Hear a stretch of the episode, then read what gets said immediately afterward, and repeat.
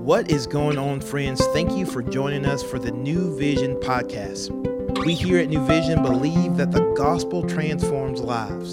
So we're going to take an opportunity to open up God's word and see what he has to say so that we can take the best next step to become more like Jesus. Hey, it's another New Vision podcast. Glad with you here. We are in Hebrews chapter 10, and for those of you who have been following along with us, you kind of know the deal. Uh, but maybe you never know. This might be someone's first podcast. Could always be the case. And so, for you, if you're joining us for the first time, what we're doing is we're in Hebrews chapter 10. But that is because we're uh, this is a companion podcast to go along with the sermon series. Maybe you heard about that on a Sunday morning, Thursday evening. And so we are tracking along. We're trying to go through verse by verse through the whole book of Hebrews, maybe get to some things that we haven't been able to do in the normal sermons. And so here we are picking up chapter 10. I've signed up for verses 1 through 7. I'm just going to read it. We'll we'll kind of give a little backstory, then I'm going to read it again, and then we'll we'll do the application and, and and you know explanation that kind of thing. So here we are, Hebrews chapter 10. This is the ESV Bible, and this is 1 through 7. For since the law has but a shadow of the good things to come instead of the true form of these realities, it can never, by the same sacrifices that are continually offered every year, make perfect those who draw near. Otherwise, would they not have ceased to be offered, since the worshippers, having once been cleansed, would no longer have any consciousness of sins? But in these sacrifices there is a reminder of sins every year. For it is impossible for the blood of bulls and goats to take away sins. Consequently, when Christ came into the world, he said, Sacrifices and offerings you have not desired, but a body you have prepared for me. In burnt offerings and sin offerings you have taken no pleasure. Then I said, Behold, I have come to do your will, O God, as it is written of me in the scroll of the book. All right, and so we, I just read that, no comment. Uh, I'll read it here here in a second, but just a little background, kind of what he's. We're starting off in chapter ten. Hopefully, you go back and listen to some of those podcasts, or, or especially read it for yourself, because you know the way this is written in Greek. Sometimes you're like, wait, this is a new clause. Oh, he's saying, okay, so this is attached to that, and I kind of have to know what he's talking about. So it's really hard to jump in, you know, kind of mid argument. But let's look at uh, chapter 10, verse 1. He says, for since the law has but a shadow of the good things to come instead of the true form of these realities. So, these realities, there we go. Uh, all of a sudden, verse one, he's talking about, hey, my argument up until this point, these realities, in other words, everything that we've heard of prior to this. So, uh, previously, he's talked about how Jesus is greater than the tabernacle. He's talked about how Jesus is, he inaugurated the new covenant, which is greater than the old covenant.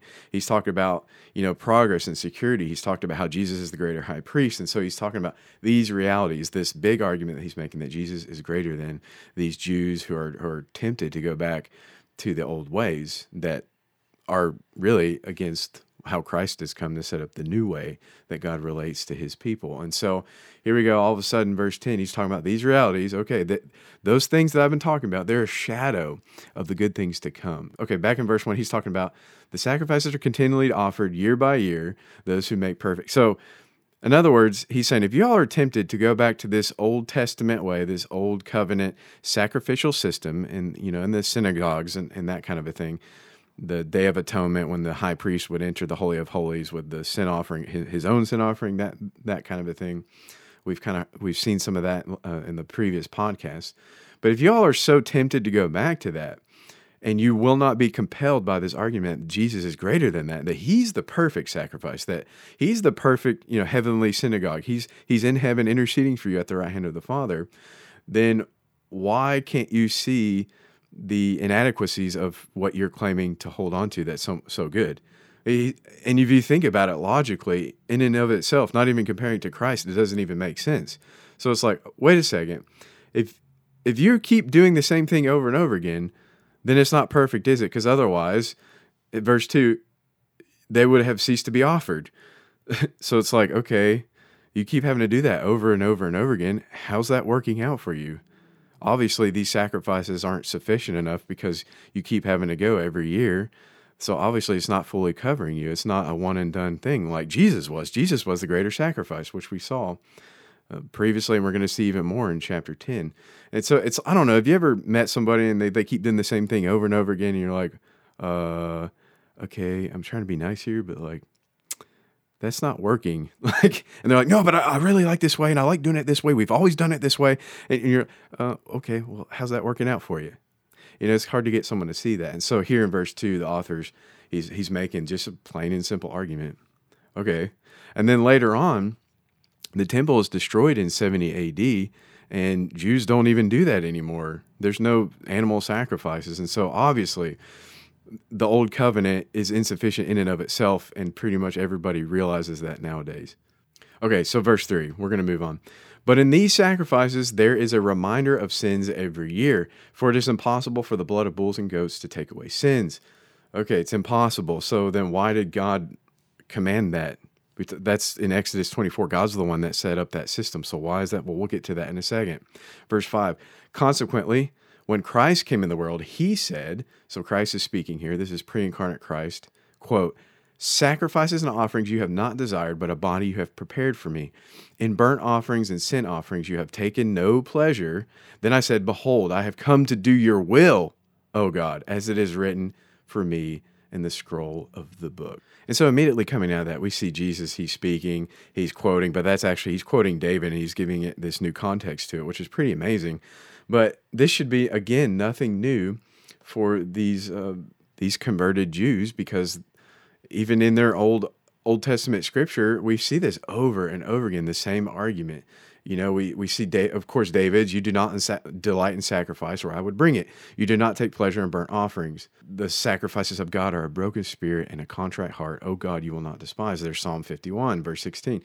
You know, and then Samuel says to King Saul in 1 Samuel 15, does the Lord delight in burnt offerings and sacrifice as much as in obeying the Lord's voice? To obey is better than sacrifice, and to heed is better than the fat of rams. And then, you know, Jeremiah in verse in chapter 7, he says, This is what the Lord Almighty of God, the God of Israel says Go ahead, add your burnt offerings to your other sacrifices, and eat the meat yourselves. For when I brought your forefathers out of Egypt and spoke to them, I did not just give them commands about burnt offerings and sacrifices, but I gave them this command Obey me, and I will be your God, and you will be my people. It's, it says this over again. Hosea chapter 6 For I desire mercy and not sacrifice, an acknowledgement of God rather than burnt offerings. And then Amos, this is a pretty famous text. I hate I despise your religious feast. I cannot stand your assemblies. Even though you bring me burnt offerings and grain offerings, I will not accept them. Though you bring your choice fellowship offerings, I will have no regard of them. Away with the noise of your songs. I will not listen to the music of your harps. But let justice roll on like a river, righteousness like a never failing stream. It goes on and on. I could quote, there's all sorts of stuff in the Old Testament that points to the point that the Hebrew author of Hebrews is making again right here. And then he's quoting Christ quoting David saying something very similar in burnt offerings and sin offerings you, ta- you have taken no pleasure. Then I said, Christ is saying, Behold, I have come to do your will, O God, as it is written for me in the scroll of the book. And he's talking about how, quote, you know, but a body you have prepared for me. So Jesus is like, no, I'm going to be that perfect sacrifice. I'm going to be the the one and done, the perfect sacrifice that you don't have to continually do these every year. This is going to be it. And and the audience, why would you want to go back to that? Even the Old Testament authors point that out. Why would you go back to that?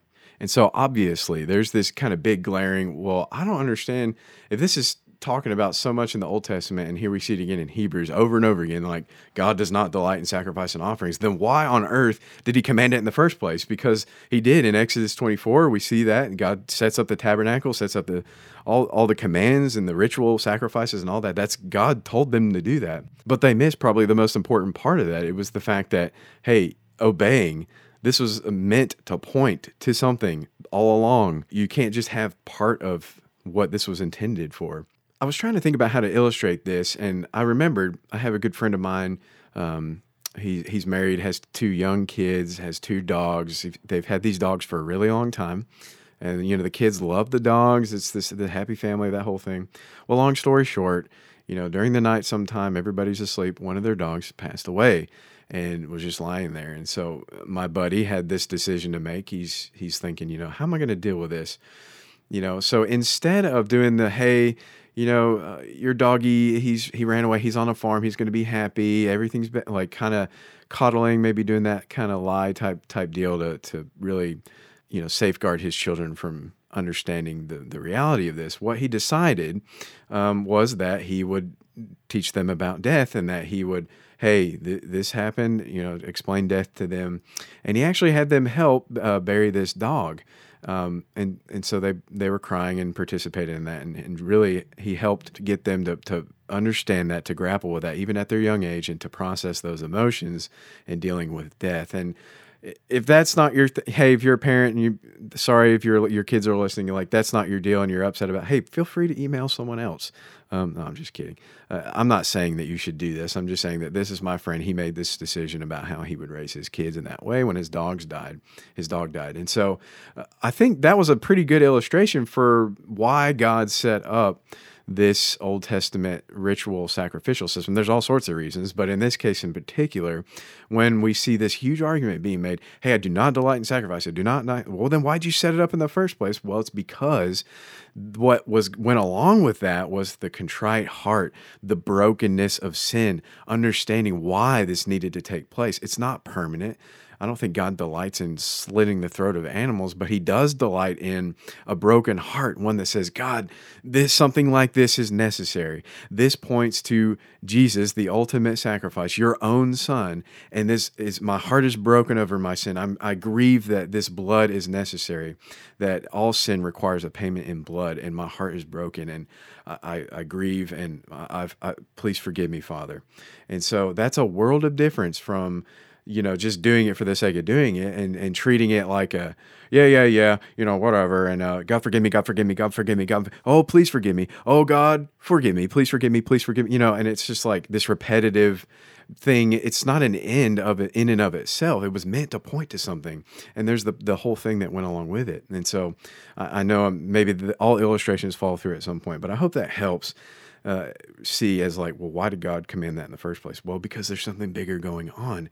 And here in, in Hebrews chapter 10, and this last verse, and we'll close out, you know, Jesus, he's quoting again, and he says, Sacrifice and offerings you have not desired, but a body have you prepared for me. You know, behold, I have come to do your will, O God. And so, thank God, this is what we have been looking for all along. This is what all those animal sacrifices pointed to the fact that we can't obey. But look, now Jesus obeyed perfectly. He lived a sinless and perfect life. He's the spotless animal without blemish, God's perfect son, and he died for us. He put himself on the cross and was that sacrifice for our sins. That is powerful. This argument from the author of Hebrews is compelling to me as to why we should not be looking to those. Now, application. Okay, so what, Cloud? You know, I've, I've listened to all this. I'm not really jazzed about going and cutting the throats of the goats in my neighbor's backyard. I mean, like here in 2021, probably none of us, I hopefully none of us are like, you know, I really want to go back to to the Old Testament covenant. I want to I want to do some, you know, ritual cleansing. I'd like to slit a throat of a, a, donkey, maybe slit a throat of a goat, something like that. I think that's really what my my spiritual life is missing. You know, none of us are doing that, okay? But what in our lives are we doing similar to that? Uh, what are the old things that we're going back to? Maybe you are a Christian and you're tempted, like these converted Jews and the author of the Hebrews is speaking to. Maybe you are tempted to do something like that. And I honestly think all of us are tempted to do something like that. It, it takes place within our heart. And so, hey, sacrifice and offering you have not desired, but if I wake up early enough and pray enough and do enough Bible study, I'll, I'll assuage this guilt and uh, God forgive me, God forgive me, God forgive me, God forgive me. You know, like that that heart that's just not settled in, that's wanting to go back to the old way of us having something to do with quote atoning for our own sins. There's a myriad of ways that we do that in our own hearts and our own lives, and so I think that's really where the application hits home with these short verses. I hope that the Holy Spirit is illuminating these words of Scripture for yourself that you're studying, and we will see you guys tomorrow, and I hope you have a great day. Thank you for joining us today for the New Vision podcast. We hope that you have heard a word from the Lord and that you can better walk today in light of God's word. To find out more information about New Vision, we would love for you to follow us on Instagram at New Vision Life or look us up online at newvisionlife.com. And as always, we look forward to seeing you tomorrow.